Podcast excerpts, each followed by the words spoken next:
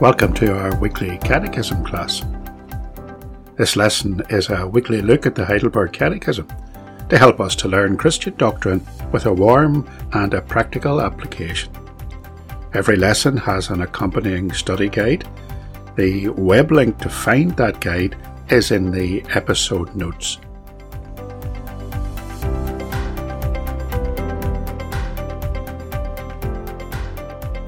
Now, let's start the class and learn the lessons.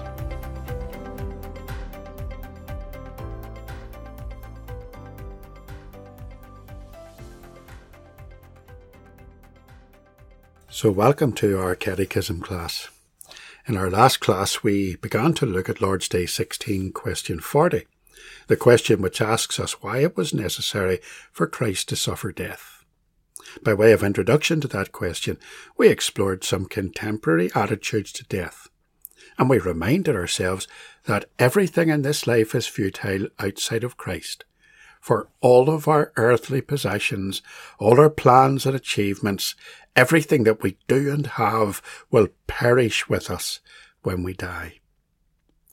But we concluded that Jesus' death changes everything. In the believer, the attitude that the world has about death and dying is completely turned on its head. Jesus has changed everything in his atoning death on the cross for us. But the question is, why did he have to actually die? The catechist's answer is that he died to make satisfaction for our sins. He asks, why was it necessary for Christ to suffer death?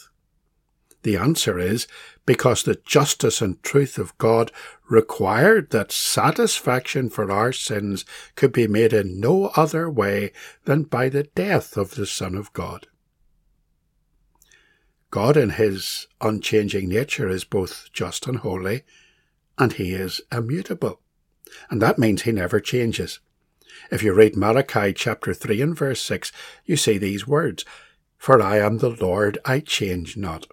Therefore, ye sons of Jacob are not consumed. So, because God never changes, the wages of sin must be death. For he said that the soul that sins will die. To Adam, our first father, God warned in his law, But of the tree of the knowledge of good and evil, thou shalt not eat of it, for in the day that thou eatest thereof, thou shalt surely die. Genesis 2 and 17. And that's why Jesus had to die. He died my death. That's what we're going to look at in this podcast. I'm Bob McAvoy, and this is the Semper Reformata podcast.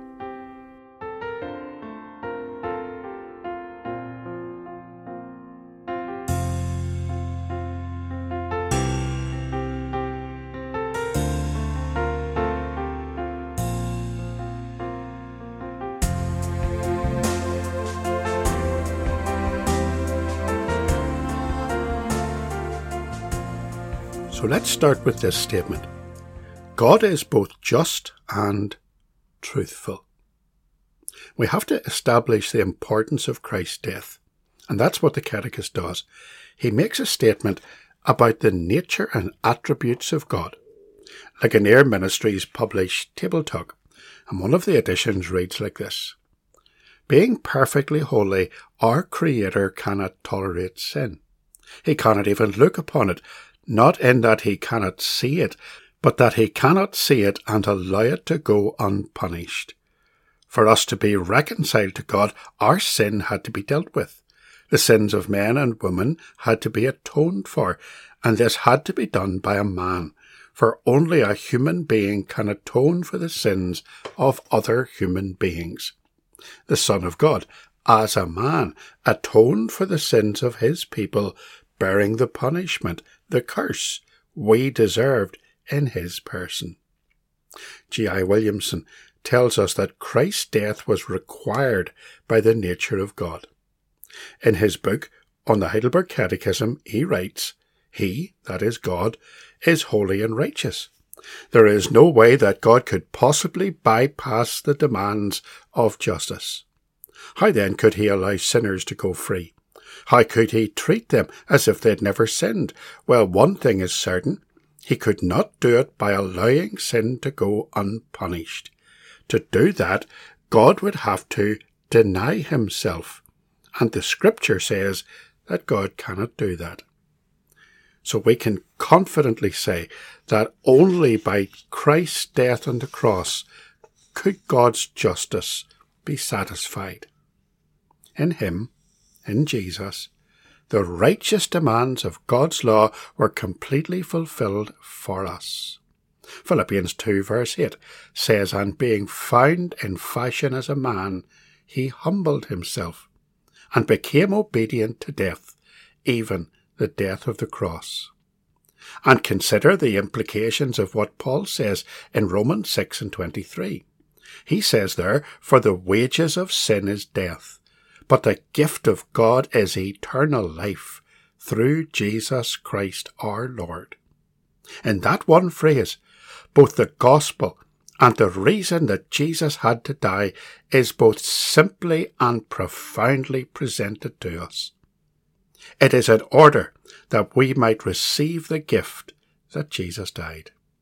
And also because there was no one else who could satisfy God's justice other than his own sinless Son. Hebrews 2 and 9. But we see Jesus, who was made a little lower than the angels for the suffering of death, crowned with glory and honour, that he, by the grace of God, should taste death for every man. In the late 19th century, Mrs. Cecil Frances Alexander wanted to teach her Sunday school class the meaning of the words suffered under Pontius Pilate, was crucified, dead and buried in the Apostles' Creed. The very phrase being dealt with by our instructor in this section of the Catechism. To help the children learn about the death of Jesus, she wrote these words in a little poem.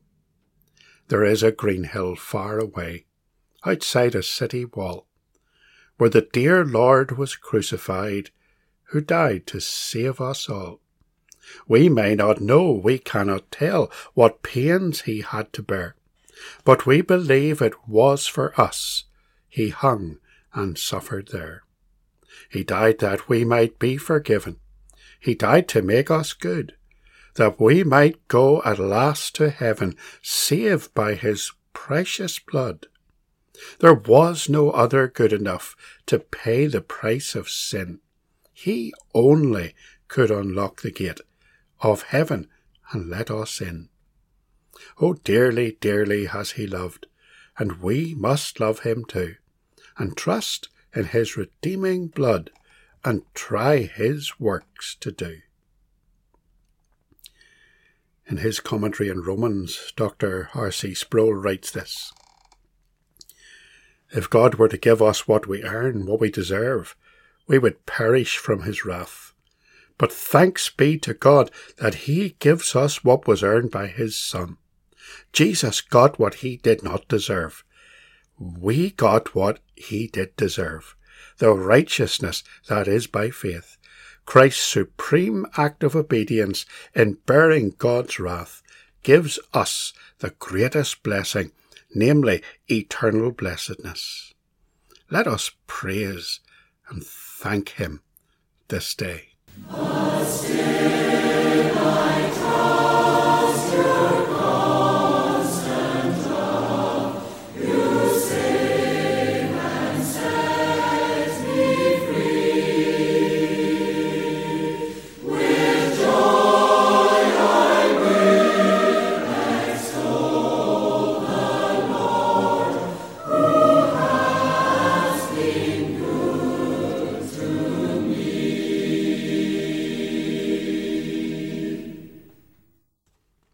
Okay, let's move on to question 41, and we'll ask how do we know that Jesus really died on the cross? Now, the Apostles' Creed asserts that Jesus was crucified, dead, and buried, and that prompts our catechist to ask in question 41, why was he buried? And the answer we give is to show thereby that he was really dead. So we've stated the vital importance of Christ's death for sinners. And the catechist is now anxious to show us the actual historicity behind that death. But why would we want to ask a question like that in the first place? Well, because it's really important that we know that the death of Christ is a truly historical fact. You see, there are some, including the Muslims and historically those who read the Gnostic Gospels, who believed and taught that Jesus did not die on the cross. The Muslims, for example, will tell you that he was replaced there by some other man, maybe even Simon of Cyrene. Or they will say that perhaps he merely just swooned and he was resuscitated by the coldness of the tomb. And they will say that he fled the area and lived to marry and to raise a family. So if the physical, literal death of Jesus is of such vital importance, after all, without that death we cannot be forgiven, then it is important also that we should be able to firmly establish its actuality. The Heidelberg Catechist certainly thinks so, for he reasons that the burial of Christ is proof that he actually died. Here's a basic list of proofs for the death and burial and resurrection of Jesus. The Roman soldier, you see, was well trained in killing. He was a killing machine. I mean, I don't want to dwell too much on this, for it is well outside the remit of this podcast where we're examining the teaching of the Catechism. But it's essential to note this point in passing. The Roman soldier was a cold-blooded trained killer who could bring about the death of a prisoner in the most brutal, agonizing, and prolonged methods imaginable. A Roman soldier knew how to make a prisoner suffer, and he knew exactly what death was about. Let's make this list of proofs. Let's catalogue how that soldier would know that a man was actually dead. Number one. The penalty for a soldier who failed to carry out a death sentence to its conclusion would be to suffer and die himself. These soldiers were under strict discipline. These men have to carry out orders without hesitation or they will suffer the consequences. Number two, the Romans had whipped Jesus to within an inch of death in the scourging. The Roman scourging was merciless. The prisoner was lashed with a whip embedded with stones and metal that literally tore the flesh off the person who was the subject of that beating. It would be rare for any man to survive for long after a beating like that. It was a cruel torture, and some of the soldiers were sadistic enough to actually enjoy inflicting as much pain as possible during it. Thirdly, Jesus had collapsed under the weight of the cross. So weak was he after the brutality of the trial and the mockery and the whipping he had endured. The cross was heavy. Probably at this stage just the crossbar, made of rough wood, with a surface that would inflict maximum injuries and pain to the back of the victim already in unbearable pain because of the scourging. Fourthly, he was nailed to the cross with all the agony of that prolonged torture. Do I need to describe it for you? It was the most wicked form of torture and death. Sometimes it lasted for days. As the condemned man fought against gravity for every life sustaining breath, until in agony he actually suffocated himself in cardiopulmonary failure. Fifthly, the soldiers had come to break the legs of the crucified man. They had examined Jesus for signs of life. A spear had been thrust into his side, piercing so far into the pericardial sac around the heart that blood and water had flowed out. And then add to this the indescribable spiritual torment as he bore in his own body the weight and burden and guilt of all my sin, and the punishment for that sin and for the sins of the whole world, and that awful moment of darkness when he was separated from his Father in heaven, the awful forsakenness of Calvary. And to all of this, there were witnesses. There can be no doubt. Jesus was dead.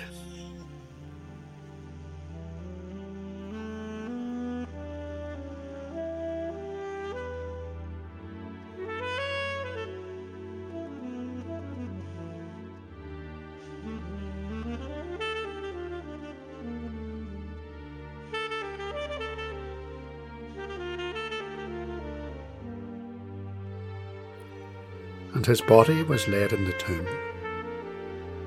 Let's go to the evidence laid out for us in the Apostles' Creed and therefore commented upon by our catechist. It says there he was laid in the tomb. Let's remind ourselves that he was crucified and dead and buried. There was a Pharisee. There was a man called Joseph who was a secret disciple of Jesus a man who was afraid of what the Jews might do if they discovered his true allegiance, and then perhaps of his wealth and his position, a man who had some access to Pilate. So he went and pleaded from him the body of Jesus. And had he not done so, what would have become of that wounded, pierced, lifeless form? In the general Roman world, a crucified body would just have hung on the cross until it rotted away, or until the cross was needed for another criminal. In the Jewish provinces, it would be roughly removed. It would be dumped in the common grave along with other criminals who had also been given the death sentence. When asked, Pilate readily acquiesced. Perhaps his conscience was still troubled over having allowed an innocent man to be murdered. And Joseph took his body from the cross and placed it in his own tomb, and with some reverence and with some respect. He'd been joined by Nicodemus, and together they prepared the body for burial. They wrapped it in linen cloths.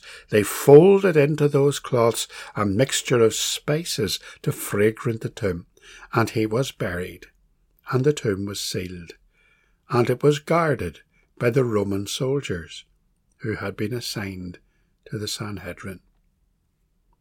Tell you what, let's read the actual text. We read from John 19 and verse 38. And after this, Joseph of Arimathea, being a disciple of Jesus, but secretly for fear of the Jews, besought Pilate that he might take away the body of Jesus, and Pilate gave him leave. He came therefore and took the body of Jesus. And there came also Nicodemus, which at the first came to Jesus by night, and brought a mixture of myrrh and aloes, about a hundred pound weight. Then they took the body of Jesus, and they wound it in linen cloths with the spices, as the manner of the Jews is to bury. Now in the place where he was crucified there was a garden, and in the garden a new sepulchre, wherein was never man yet laid. There laid they Jesus, therefore, because of the Jews' preparation day, for the sepulchre was nigh at hand. Matthew chapter 27 and verse 59. And Joseph took the body, and wrapped it in a clean linen shroud, and laid it in his own new tomb, which he had cut in the rock. And he rolled a great stone to the entrance of the tomb and went away.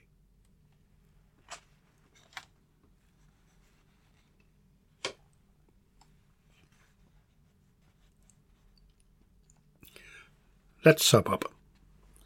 The burial of Christ is positive proof that Jesus died, that he really died, that he did not faint or swoon, or be substituted by anyone else on the cross. Jesus died. And that death was the punishment for my sins and for yours. Away back in the early part of the 20th century, an author called Frank Morison set out to write a book disproving the death and burial and resurrection of Christ. The first chapter of his book, Who Moved the Stone, is entitled The Book That Refused to Be Written for when he began to thoroughly investigate the events of the death and burial of the, and resurrection of Jesus, he realized that the facts were indisputable. Jesus had really died, really was buried, and really rose from the dead. His book is a convincing read for anyone who is skeptical about the atoning death of Christ. And the burial of Christ shows us that in his sacrifice on the cross, the effects of Adam's fall are completely reversed. Adam came from dust and he returned to dust. That was part of the curse of sin following the fall.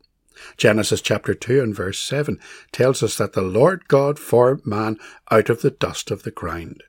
Genesis 3 and verse 19 says, In the sweat of thy face shalt thou eat bread, till thy return unto the ground, for out of it thou wast thou taken. For dust thou art, and unto dust thou shalt return.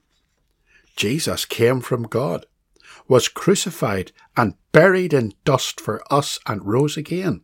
The sting of death and decay and the grave was defeated in Christ. And the burial of Christ gives us great comfort and hope. For there are days when we too stand at a grave and weep. Graveside weeping is common to us all, to all of humanity, to saint and to sinner alike. But we believers have a lovely assurance. For we mingle the sadness of parting with the joy of anticipation. For just as our loved ones are laid in a tomb, so also was Christ. And just as he rose triumphant from that tomb, so too shall they. And so we shall meet them again. In 1 Thessalonians chapter 4, Paul writes these words I would not have you to be ignorant, brethren, concerning them which are asleep, that ye sorrow not, even as others which have no hope. For if we believe that Jesus died and rose again, even so them also which sleep in Jesus will God bring with him. Therefore, comfort one another with these words.